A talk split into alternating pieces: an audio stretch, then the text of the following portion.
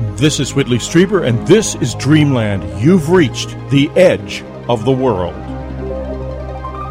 Well, today on Dreamland, we have first a very special guest. Dr. Gary Nolan is with us. Uh, second, a good friend. Uh, Gary and I have become friends and have been friends now for, gosh, about five years, I think. Uh, mm-hmm. And um, uh, he is uh, one of the most extraordinary people I know, and I'm sure you'll get to know him. He's been on Dreamland once before on a Christmas show where we spoke very briefly. Um, and he has dogs, which may or may not be aliens. We're not sure. Uh, G- Gary is an immunologist. He's an inventor and a very successful and extraordinary inventor. And out of that world of invention, he's also a business executive who's founded a number of companies. He holds the Rachel, Rachford and Carlota A. Harris Professor Endowed Chair in the Department of Pathology at Stanford University School of Medicine. He is, in other words, as heavy a hitter as we have in our scientific community nowadays, and he is also committed to understanding what is happening to those of us who are drawn into the close encounter experience. Gary, welcome to Dreamland. Great. Always wonderful to see you and talk with you. Well, great. Indeed it is. And uh, we have to get together soon uh, again. Uh, we, it was all too short the last time. Now. It's usually at Esalen, isn't it? If- it is usually at Esalen, but yeah, but we, I, I'm going to come up to, I'd love to sit down with you and Jacques again and just over lunch and maybe spend some time together because we, we come up with such interesting ideas, especially when we all get very strange, since we can do that when we're just talking together. And I mean speculative, not, not, uh, putting on funny hats or anything, but speculative. Okay. Now, basically what we're going to be doing today, folks, is we're going to be discussing brains and brain differences and brain injuries and how this connects to the close encounter experience and to your lives. Um, and I think I would like to first get into the issues of people with brain damage and people with unusual brain formations. And let's talk first about how you you were drawn into this, because that will segue into this into this larger question. Uh, how did you first get involved in this really esoteric area of science, and so esoteric that a lot of people don't even think it is science, even now?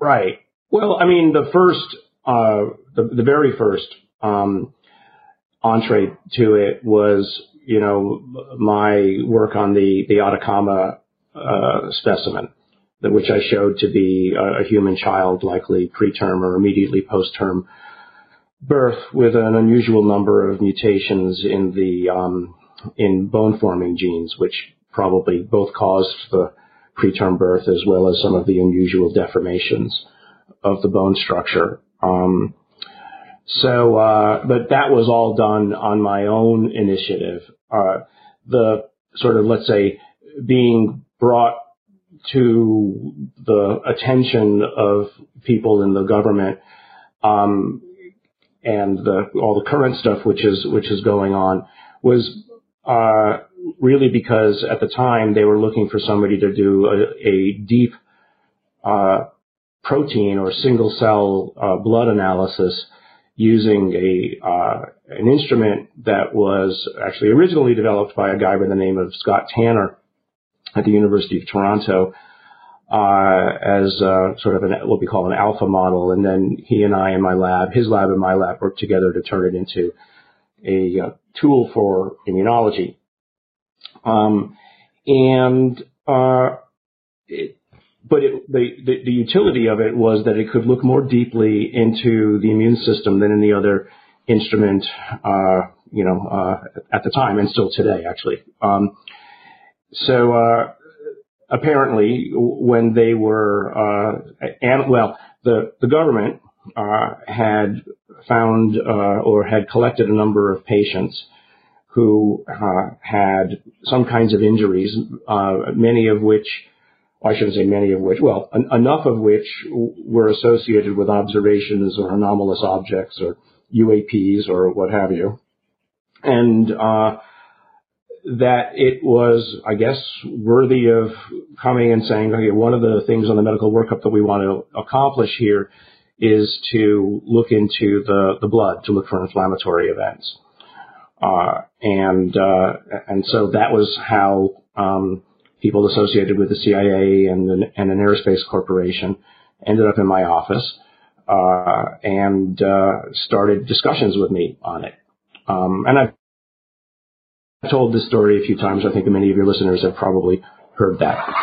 Yeah, well, let's get back to the Atacama piece. Uh, when that was first found, uh, I, I won't say found, but it was purchased in a bar in Peru. Uh, I had heard about it, and I I wasn't interested in it because I felt like it, it wouldn't be what it was being claimed to be, and uh, that turned out to be true. But I was fascinated when you took up the challenge of figuring it out. Why did you do that? Because you came from a, such a highly developed scientific background, and here you were walking out there willing to put your reputation on the line. Uh, because if you had discovered that it was alien DNA or something, you would have been a major hot seat. Well, it was, yeah. I mean, part of it was I can do that. Part of it was, you know, it interested me, and it was, you know, and, and even to Steven Greer's credit, I mean, uh, you know, it was it, it, it, was worthy of looking at without doubt um, because of some of the stories that were associated with it. Um, and so, you know, I, frankly, I thought at first that it was uh, some sort of a, a, monkey of some kind, but uh, you know, in bringing it to literally the world's uh, leading specialist in uh, bone disorders, pediatric bone disorders, uh, and his take on it was, uh, thank you. And his take on it uh, was that, um, well, this is clearly it's it's human. Uh, it, it, has uh, several anomalous features that uh, I can't explain by my understanding of current genetic disorders, but it could be a combination of them. I mean, and he's he's looked at thousands of such things. Uh, and but he did list a number of genes that he thought might be associated with it, and actually some of the genes that he suggest, suspected ended up being the case, so having mutations in them. Um, but I mean, the the impetus was partly high risk, high gain, uh, and that you know sometimes it's worth doing it. It was a bigger job than I thought it was at the beginning. Um, I think that's probably one of my uh, faults is that I bite off more than I can chew, uh, often scientifically, but that's the fun of it. Yeah, but you're a high risk, high gain ty- kind of guy. I mean, that's why you're so successful. Yeah, well, I mean, that's your that's your mo. That's my mo, I guess. Right, yeah. Exactly. So I, and but I mean, part of it was it was I was starting to read things on the internet uh, or you know there was enough kind of noise around the UFO phenomenon that it was like, well, I don't, and I didn't see anybody doing the kind of science that could be done on these things. Yes. Uh, to truly answer the question in a definitive manner. Right. Uh, and uh, you know, and as we got into it, as I said, I, I it wasn't I wasn't knowledgeable enough to be able to do it, but you know, I had started a company that we sold to Roche for 110 million dollars on uh, sequencing uh, analysis of um, of uh, genomes, and so I was able to bring them in uh, a number of uh, Stanford individuals, two Stanford prof- other Stanford professors, one of whom was a specialist in South American DNA, the tribes and cultures. so I knew then that once we had results, I would have the right combination of individuals who could look at this objectively and give us uh, an answer. Uh, and so that was the result of the paper, which, you know, resulted in the paper, which ended up going, you know, literally worldwide. I was getting phone calls from all over the planet because what better clickbait than alien scientists, sorry, alien Stanford scientist, uh, you know, sequences alien baby. Right. The, uh, and in Steven Greer's defense, he had every reason to believe that this thing was something very unusual when he Yeah. bought it because of the way it looked. So, you know, I'm not, I'm not trying to, I don't, I don't fall through one bit for that. no, me neither. I would have done the same thing. And I would have also been disappointed when the result came out. Um, I, I mean, there was a moment about halfway through um, when you know I was starting to get some strange results in the sequencing, or what appeared to me to be strange results that I didn't understand. Um, where I thought to myself, I remember driving uh, down the road one day and say, "Gee, what happens if this is alien?" yeah, You know, exactly. Then you, you're on the And hot seat and no. you've also made history. But then, I mean, that's kind of the moment when I realized, okay, Gary, let's let's make sure you're you're not the world's expert in human genetics. So let's bring in the world experts, right? I mean, that was Right. why I brought in the world expert in bone disorders. Um, you know, I think good science is realizing what you're able to do, but then having the ability to convince others who are expert to lend their time to a question Yes. uh, to combine the knowledge and the best abilities of all. Um, and it was, you know, it was all about getting the some of the most, you know, fantastical uh, claims uh, either on or off the table. And because once you get the things that are drawing everybody's attention, it's usually the stuff that's hidden in the corners that is the true answer, is the true, you know, lead. Uh, and Right. so um, that's one of the things that I've tried to focus on in my career is paying attention to the dot which is off the curve. That is, most people would be willing just to pass by as a as a data artifact, and it might be a data artifact, but I want to know how it got there. That is uh, a really, it's a great way for a scientist to work. And Free Dreamlanders, we're going to take a little break right now, and we'll be right back. Have you ever read Communion? Or have you never read Communion? It's out in a new edition. Very powerful, a subtly new cover that reflects the fact that the visitors are now looking back at us because they truly are. You can get it from the unknowncountry.com store as a Kindle, as a beautiful, sumptuous paperback, or as an unabridged audiobook read by me. It's the first time in the whole life of communion that it has been read in full in audio format. And believe you me, I felt that reading. I put my life, my memories into it, and I trust you can hear it in the voice. I sure felt it while I was reading. So get communion, listen to it, read it. Communion is of central importance to all of our lives. Where is the unknown country? Is it out there in the stars? Or is it also somewhere else? Is it in us, in you? Unknown country, join us today. Go to unknowncountry.com right now and join us. Join the questions. Join the search. Join the adventure. UnknownCountry.com. There's no place like it in the world.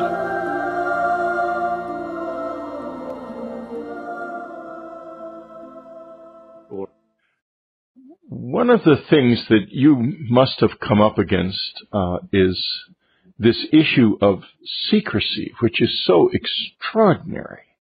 Uh, I have many times in my life uh, ended up in a, in situations where I was told things I was then told I could not repeat, and mm-hmm. in a couple of occasions I was attempts made to force me to get a security clearance, which I wouldn't do because then I would then other people would be making the decisions about what I could and couldn't say.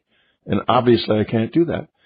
And you were brought into this by CIA people, uh, Christopher Green, Kit Green, uh, also a good friend of both of us at this point.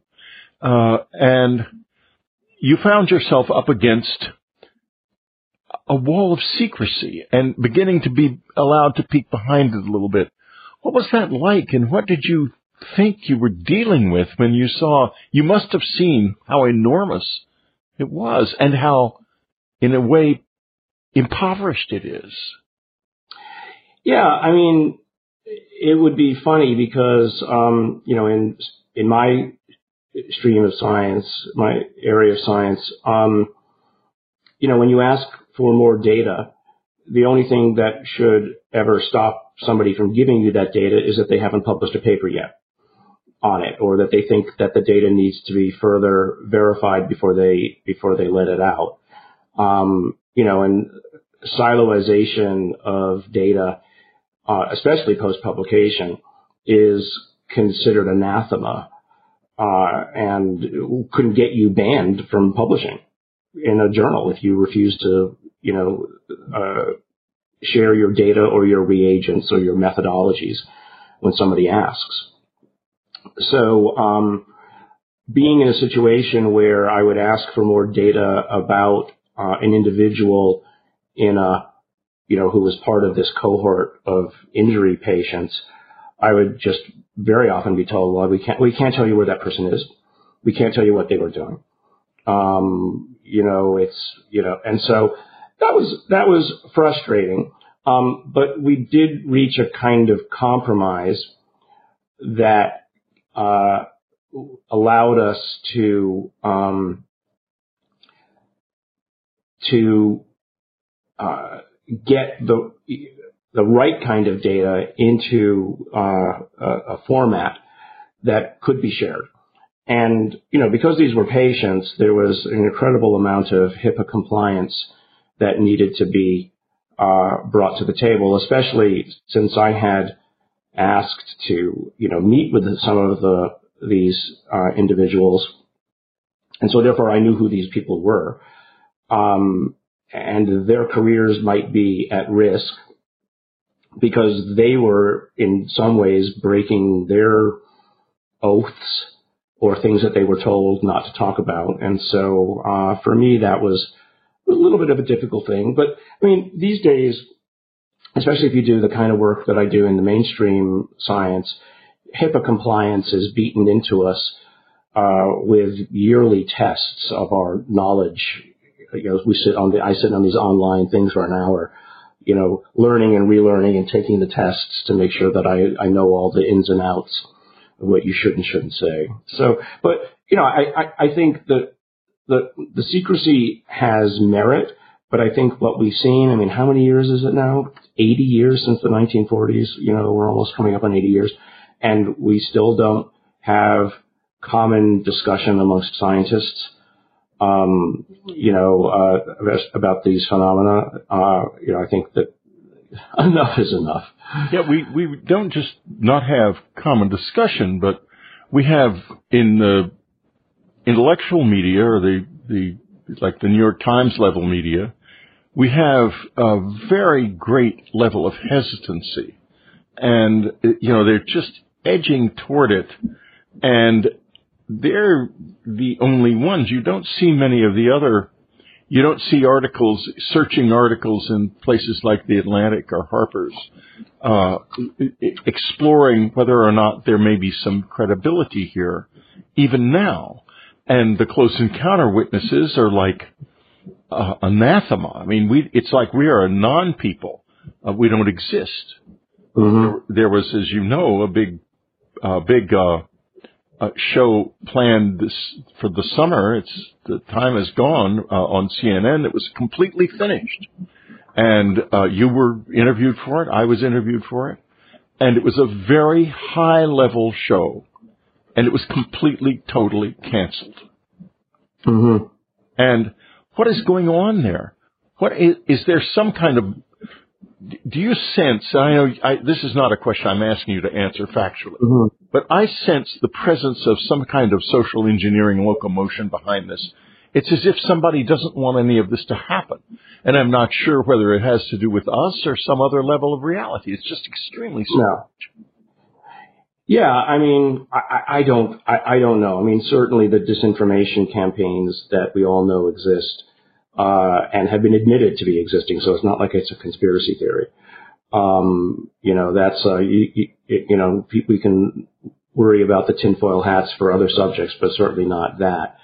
Um, the Hall of Mirrors that unfortunately people like Doty helped to create. Um, is uh, is a problem, and I think we'll be disentangling them for decades more. Um, y- you know, I and it's and it's one of the reasons why, and I've stated this a few times now. It's not that I want to dismiss the historical data uh, and uh, or not argue about it. It's just it's not my it's not my specialty. My specialty is is not retrospective analysis. It's prospective analysis of data that we create now that is verifiable.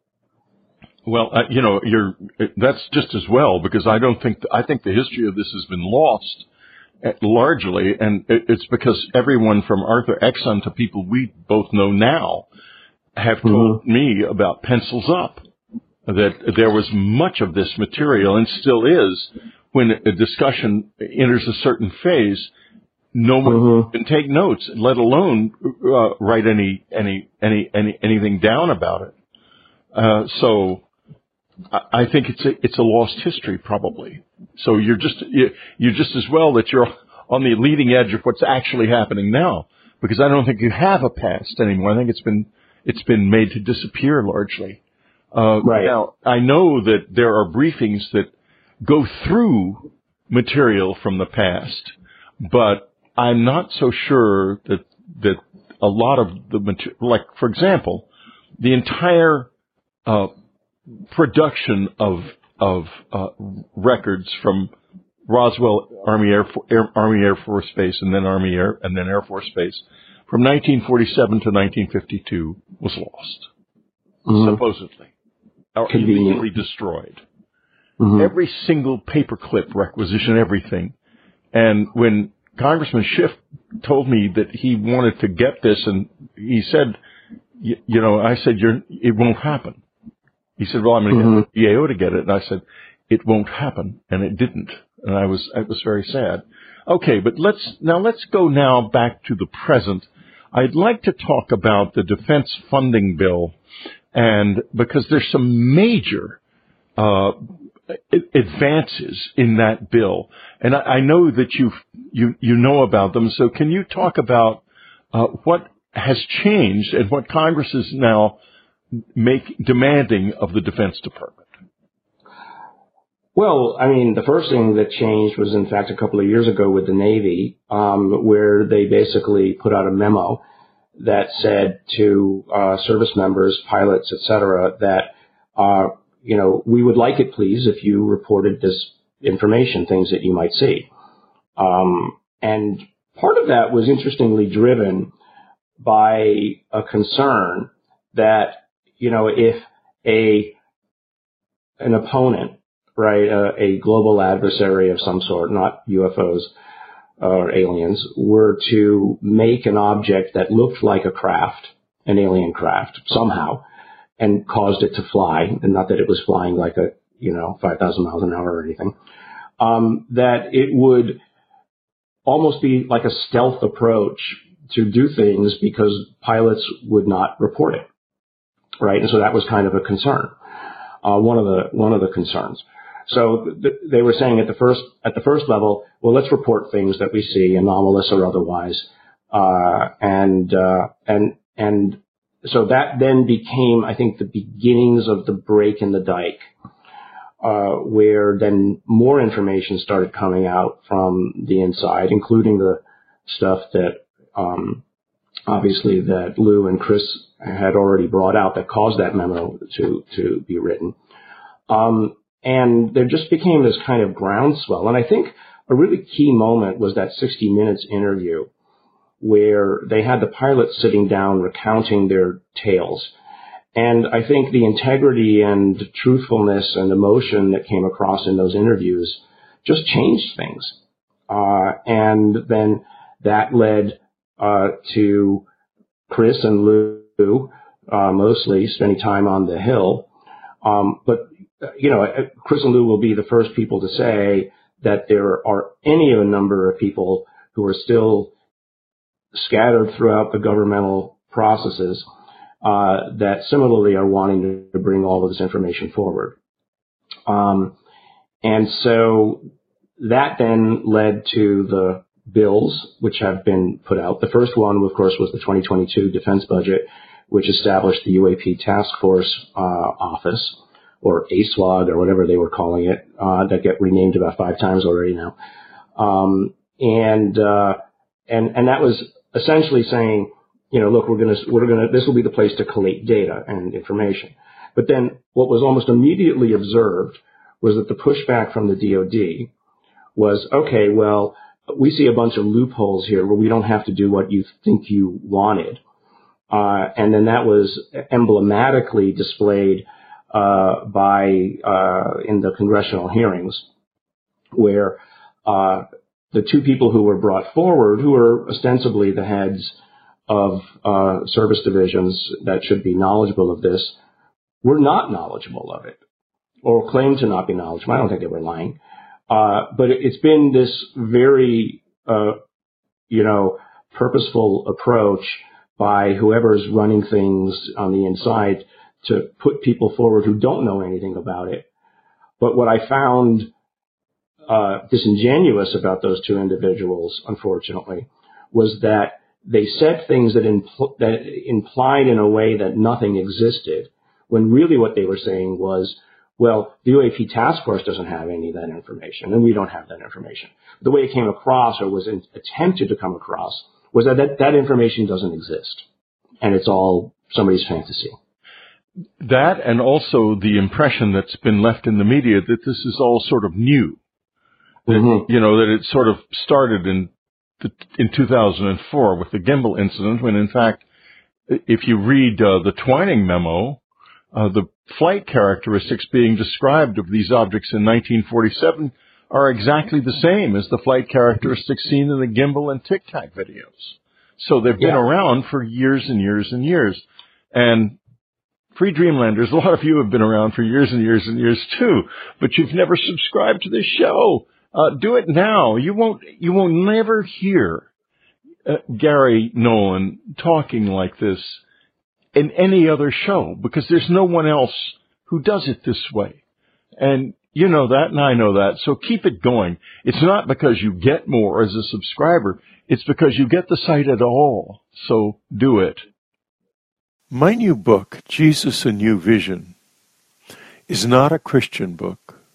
It is not an anti-Christian book either. Very much not an anti-Christian book. It is new, genuinely new a look at Jesus in his life and what happened afterwards, his resurrection, for the Shroud of Turin is no medieval forgery. It goes all the way back and it does record an extraordinary event that appears to have been a body transforming into a form of coherent light. The science is very strong at this point. And yet, how could that be? What an extraordinary mystery. The life of Jesus is mysterious indeed, but the greater part of the mystery is about us.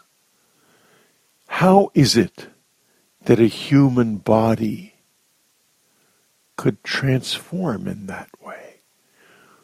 Who accomplished it? Why did it happen? What does it mean to you and me about our lives now? Jesus, a new vision, a new window into a very old way of looking at the truth. A way of finding ourselves, perhaps, that we lost a long time ago, but can recover. Jesus A New Vision is available in Kindle format, as a paperback, in audiobook format on Audible and Apple, and as a Kindle and paperback on Amazon. Do go and get it today. This is Whitley Strieber. Listen to me now from June of 2010 talking to Alan Lammers about an incredible thing that happened to him on the island of Sulawesi in Indonesia. Here you are in South Sulawesi in the little town in the district of Sandu Batu. You were, what happened? You were told something rather strange. Well, we were told before we went, um, like my, my friends that I worked with in, with the NGO, they told me that when you pack, because it kind of happened by accident, I went out to buy a raincoat. It rains quite a bit in this part of the world. And so I went out and I bought a yellow raincoat.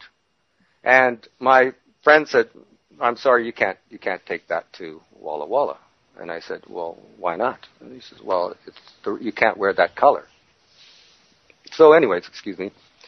So I thought, okay, well, what colors can I wear? They, they said, well, you can only wear black or white. You cannot wear any bright colors, no bright green, especially no yellow. And you know, that's all you should bring. And I, and I said, well, what would happen? And they said, well, uh, people disappear.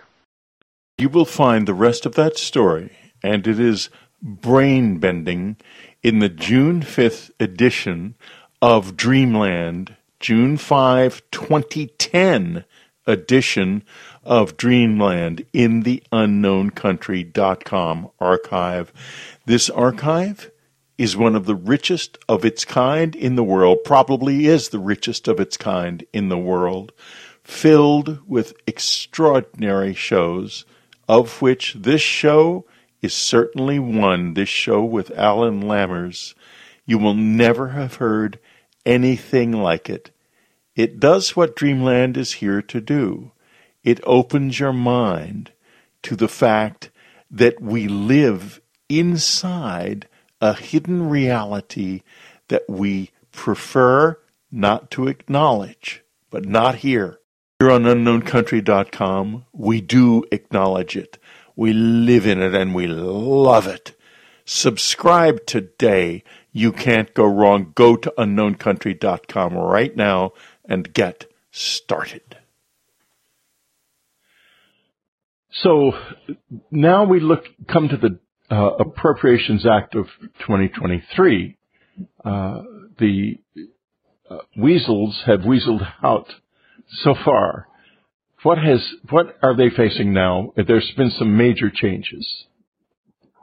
Right. So, um, you know, the questions from the committee, the congressional hearing, were pretty pointed, and I think the uh, the two defense establishment individuals and intelligence people who are sitting there uh, were not prepared for the the pointedness of the questions and the clear frustration of the committee members who knew more about what was going on than the supposed experts. And so what ended up happening was, and then there was also a lot of talk behind the scenes that I knew of, where people were pointing out how the prior language wasn't really uh, imprisoning the Department of Defense and intelligence agencies into actually providing anything, and that there was actually reports from the inside that some of the the keepers of the gates were giggling at how they were going to easily, you know, get around this. Um, and so uh, I participated in briefings of some individuals on the inside, wrote a little white paper. I mean, nothing extraordinary, but basically laying out the consequences of doing nothing, uh, which is, you know, giving the opportunity for our global adversaries to perhaps get ahead of us in certain kinds of technology or understandings. Um, but, you know, on the positive side, the virtuous cycle of technology development that led to the current lead the United States has in computers and uh, and uh, other things could be recreated perhaps by a deep understanding of what these objects were. So there was that kind of tension going on. So how do you accomplish that? So the the uh, you do that by bringing down the barriers, by exposing the information that was prior available. So the new Defense Appropriation Act, Intelligence Act, has in it. All right, look, we're going to go all the way back to 1947. We're going to collect the data. Gonna, you're going to give us all of the data, bar none. And if you don't give it, you're going to get in trouble. You're going to give us all of the NDAs. And I found that to be a fascinating uh, strategic move because the NDAs are going to have information on them that says what That's program. Non-disclosure agreements, folks. Right. Go ahead. It's going to say what program they're associated with it, who signed it, and who the authorizer was for that NDA. So it, it basically unveils uh, a program and the control structure around that program. And the other thing that this uh, says it's fascinating is, and you're going to tell us all of the disinformation and attempts to mislead the U.S. public and why it was being done. You know, there's good reasons for disinformation. Yeah. But there's also bad reasons for it. Um, and so, you know, those two things at the least were uh, moves to stop, stop the escape routes that had become apparent in the first Gillibrand uh, language. Um, but then it, they've gone further. So part of the white paper that I wrote, and I don't know that my comments were the instigator of the inclusion of this verbiage in the in the bill, was I said, look, it's time to bring in academic scientists, you know, appropriately, uh, cla- you know, classified, uh, information, you know, they, they get, uh, clearances, et cetera, um, so that we can, um, you know, bring the, the, the greater intelligence of a, a, larger community to the table. Um, and, you know, believe it or not, there's all kinds of barriers to this. For instance, at Stanford, um, I spoke to the deans about this recently, uh, about this kind of stuff. They said, look, you're not allowed to do any classified work Yeah, well, that's right. And, you know, this is going to be a problem because we desperately need, we've needed better minds involved in this, but they don't exist. You know, the, the, people think, oh, behind the scenes are all the geniuses. This is very far from true. We're looking at mm-hmm. one of them right now, and he's not behind the scenes, is he? And no, and, I'm not. Yeah, and if you I'm as close behind as you can get, but not, you know, not behind. Yeah, well, ex- you're not legally constrained by a security clearance at this time, and I, we have to figure out. It seems to me a way to uh, draw people in the sciences who are not, or like you, who are not going to be involved with security clearances, but who need to know, uh, we need, who need to know some of the classified information. We need another level of some kind uh, of uh, of access. Let me put it that way. Mm-hmm. And I think it's coming. You know, there's uh, the, the the language that will be that has been put in basically tells the intelligence agencies uh, to create a structure that allows um, academics to get involved. You know, appropriately vetted academics. Yes. Um, you know that will frankly sign NDAs, uh, and uh, you know for all the for all the right reasons. Um, but uh, basically, this kind of language has never been seen before in 80 years of the uh, of us arguing about the reality or irreality of this. They've had completely, they've been completely unregulated. Un, uh, they've been allowed to do exactly what they wanted to do from the very beginning. and yet, you know, uh, Art Exon told me first early on the uh, he was later uh, com- commanding at um, Wright Pat, and he was participated in the acquisition of the bodies and materials that came to the Air Materiel Command. And he was also a close family friend of mine, of my family. And he said early on, uh, everyone from Truman on down knew what we had found was not was not of this world within 24 hours of finding it. And here we are 80 years later, and we're still in the public space not sure. Mm-hmm. And when I think of what someone like Stephen Hawking could have done, if he had really been able to think about this, it just breaks my heart. Yeah. yeah. No, and um, you know, it, it, it's a. I mean, it's not criminal in the legal sense, but criminal in the intellectual sense uh, to have wasted so much time on it. Um, but I mean, more so, I worry about the careers that were ruined uh, of those people who wanted to get it out and then were shoved aside um, or lost their jobs because of it. And so, uh, you know, I don't think we're going to fix that, nor am I looking for reparations, uh, nor do I think the government should pay them um, necessarily, uh, unless somebody can prove why. I suspect there are more reparations owed than the government can afford to pay, even though it's a very rich government. exactly, for enough for a variety of things. Yeah, that's um, right. Um, so, uh, so we're we're in a situation now where the door will be opening to the Senate Intelligence Committee, but there's nothing to say that what they are told is going to go beyond that. And here's the problem I see. I've had a lifetime of close encounters, and most of my listeners have too. We are the elephant in the room.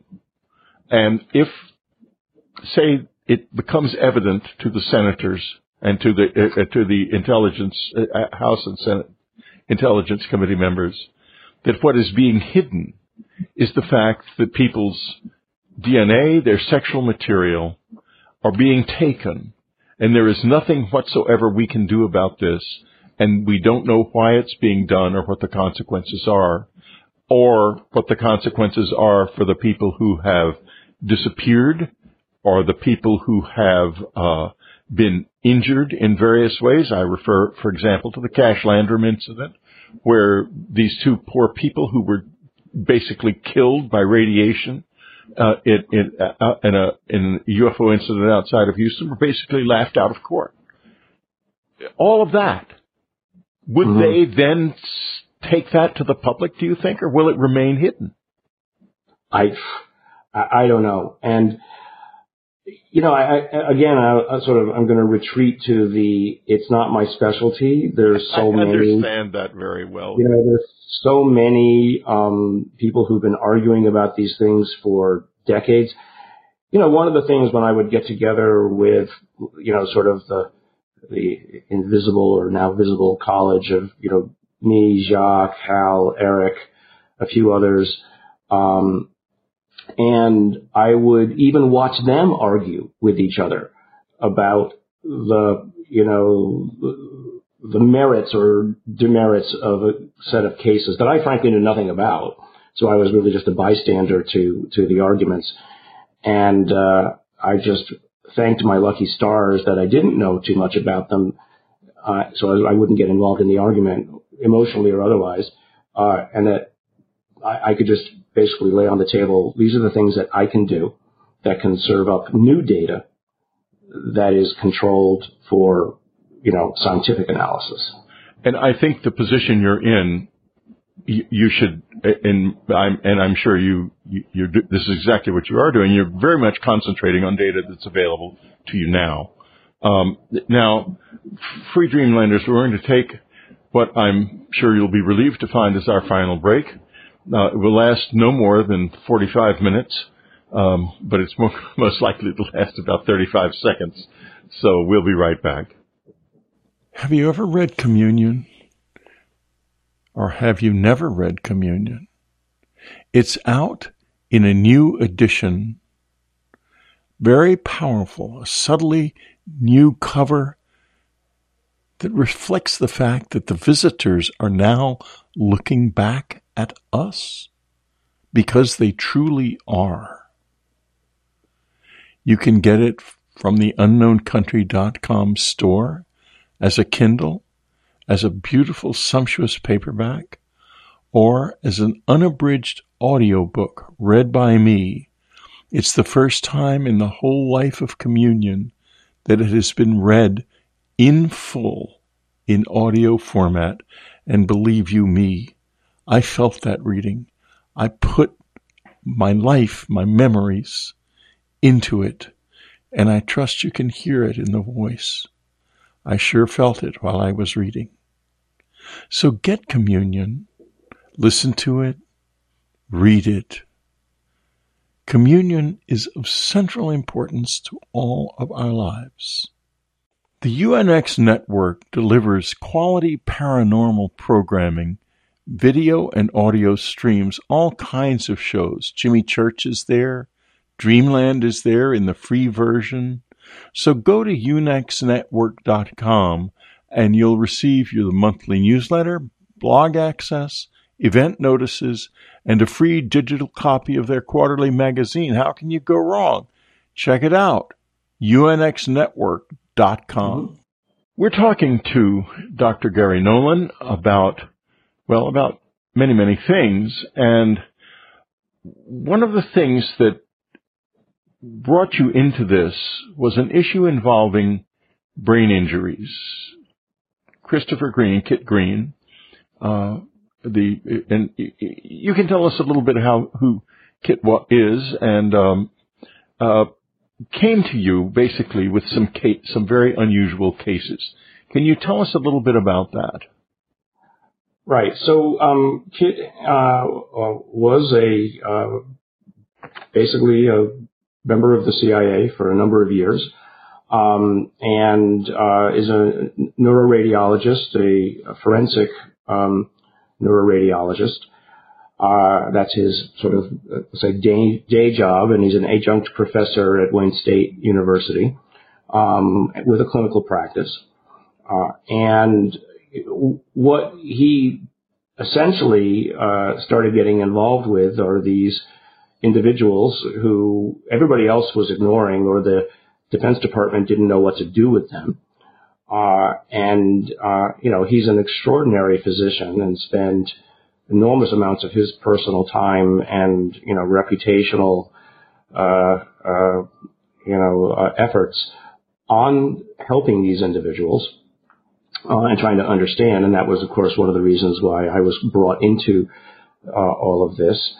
Um, and so the most compelling data to me uh, when the data, as much as they could show me, was was brought to me were the uh, MRIs of the of the brain, and as they've been shown, you know, I think many times now, uh, the white matter disease that uh, was observed in these individuals, uh, which ended up in some of the individuals uh, leading to their death. Um, now, subsequently, uh, and it's a whole other story unto itself.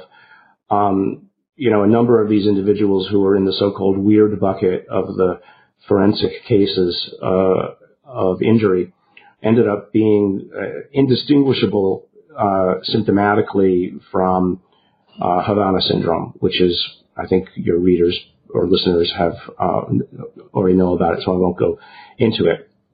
So I, I would say that the bulk of the cases were then able, we were able to pass them over to the um, to the uh, government agencies who were dealing with the Havana syndrome, um, which for me is you know part of the scientific process, which is categorize uh, and uh, basically, if you understand what it was, we understood that some of these people were Havana syndrome, passed them off to somebody else who was dealing with it, and then but still what remained on the table um, was interesting because actually suddenly we had injury cases where, as it turns out, there was a concentration of reports within these individuals of anomalous encounters.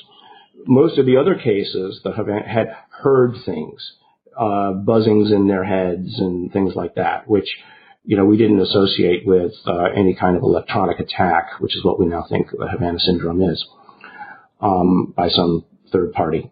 Uh, and so uh, you know, so there's there's very little that we could do about the injury cases except try to treat their symptoms as much as possible. Um, but part of it was, you know, to at least give the assurance to these individuals that it was what they were seeing was real, to help them get the kinds of medical benefits that they deserved. Um, but then uh, part of the uh, analysis as we were looking at things, it became obvious when we had you know a number of these scans up on the um, up on the presentation that uh, there was a pattern that we started to see in some of the what we thought was at first injury. Um, that an area of the brain caudate putamen uh, had uh, it looked like damage, and we thought, oh, that's really interesting. There's focused damage in one area of the brain. Well, you know, there's ways you can look at different M- MRIs with different um, uh, settings, if you will, uh, that showed, in fact, that it wasn't damage; it was live tissue, um, and it was it you know it, it manifested as a as a uh, a whiter area, not because it was dead or um, damaged, but because it was had a higher concentration of uh, neural connections at the head of the caudate and the putamen. And so uh, I went to almost immediately some friends of mine here at Stanford uh, and asked them, well, what is it in, in who are in the neuro field? Well, what is it the, the, the basal ganglia caudate putamen do? And they said, oh, it's it's involved only in motor control. And this was someone who had gone to Yale and, you know, undergrad and Harvard, uh, for med school, but, um, I guess, uh, really wasn't up on some of the current literature because it started to be, you know, in the literature, it started to become understood that, well, if it's about motor control, you need a feedback mechanism to know where your arm is to be able to put it where you want it to be you know, I can close my eyes and move my hand and I, I have a sense it, where it is because there's feedback systems within here that help me uh, locate myself in 3D space, um, which means that this area of the brain was listening to a lot more. It was actually listening to things, not just outputting things. Um, and so there became a pattern of that, okay, this all these individuals have this. What's special about these individuals? You know, so you had pilots, you had physicists, you had uh, ground personnel. Um, well, the one thing you have is that they're all high functioning. Um, and it was Kit who basically put this together. You know, he used the word savant, but I think high functioning is uh, is a, a better, um, easier descriptor that you don't have to spend too much time defending what a, what a savant is. Um, and because uh, a lot of people have a certain picture in their mind of what a savant is. Um, and and then okay, well, what is it about these individuals that what, why would they have this, and what is the what is the purpose of it? And it was purely, I think, by chance that Kit happened to have the um, brain scans of a couple of people who were known or claimed, I'll use the word claim, uh, high, high functioning remote viewers. Um, and so I just, I just remember the meeting that we were at. It was me, Jacques, and and uh, and uh, Kit that were kind of going around on this, and, and we said, well, what is it about remote viewing that is high functioning? Uh, well, it's a form of intuition in a way. Because actually, what we were looking for, to be honest, is a word that said kind of what it is that remote viewing was without calling it remote viewing. And the word is intuition. And then we realized, oh wow, this area of the brain might be actually where intuition happens. And so it only took a little bit of, uh, of, uh, Google searches. Thank God for Google uh, to realize that actually there was already mainstream research out there uh, saying that well, not only was this area of the brain involved in intuition, it was downstream of executive function, was now called by some the brain within the brain. Uh, the executive function gives this area of the brain its desired goals somehow, passes them on. This area of the brain collects all the data and your sensory network of where you are, et cetera, in 3D space, sound, hearing, memory, emotions, and then sets goals and sub goals of what it is that you should do um, in any given situation. Uh, and so then you're asking, go, well, how does that relate to remote viewing? Well, and then if you talk and read about remote viewing, um, and I did a remote viewing once with Ed May, it was re- remarkable what happened, and I won't go into the details of it, but um, it was clear that uh, there were there are if you read about all of this stuff, there are visual signals that happen or are seen by some people. And so it's like, okay, I was interested in, all right, this is, this is fine. There's lots of books written about the woo of it. But like Ed May, I was interested in the science of it. Uh, I say, okay, so if there's neurons that are collecting this information, is there an area of the brain that does this? Well, no one's ever seen anything like this, and certainly there's been no evidence you know, of brain damage that uh, would say suddenly people lose a certain ability that might be related to remote viewing. Um, but if you were to think about it from an evolutionary standpoint, how would you overlay and get anomalous information that is not in our normal expectation of 3D of uh, electromagnetic, electromagnetic spe- spectrum into the brain um, well, maybe you would overlay it somehow. I don't know how. Somehow onto the the uh, already in place visual or auditory uh, networks, um, and that that would be the way in which information somehow got transferred. Somehow it has to be then turned into a picture. But I mean, that's as big a problem as a dream right? That yeah, how do understand that very well. Dreams get put onto your internal uh, viewer, right? You have two. You actually have two visions. You have your vision that we're using right now to see each other, but we can each close our eyes and imagine the other person uh, or any other object uh, in our mind's eye. Right. And well, free dreamlanders. Speaking of the mind's eye, uh, I don't know what the segue is, but it's still time for you to leave. And we're going to uh, say goodbye to you now. And I would like to thank you as always for participating in Dreamland. And I welcome you to come back next week. You've been listening to Dreamland. Be sure to tune in again next week. Dreamland is brought to you by UnknownCountry.com and its family of subscribers. Our theme music is The O of Pleasure by Ray Lynch. Unknown Country was founded by Anne Strieber. Our news editor is Matthew Frizzell. Our coordinator is Amy Safrankova. Whitley Strieber is your Dreamland host, and I'm your announcer, Ted Alexander.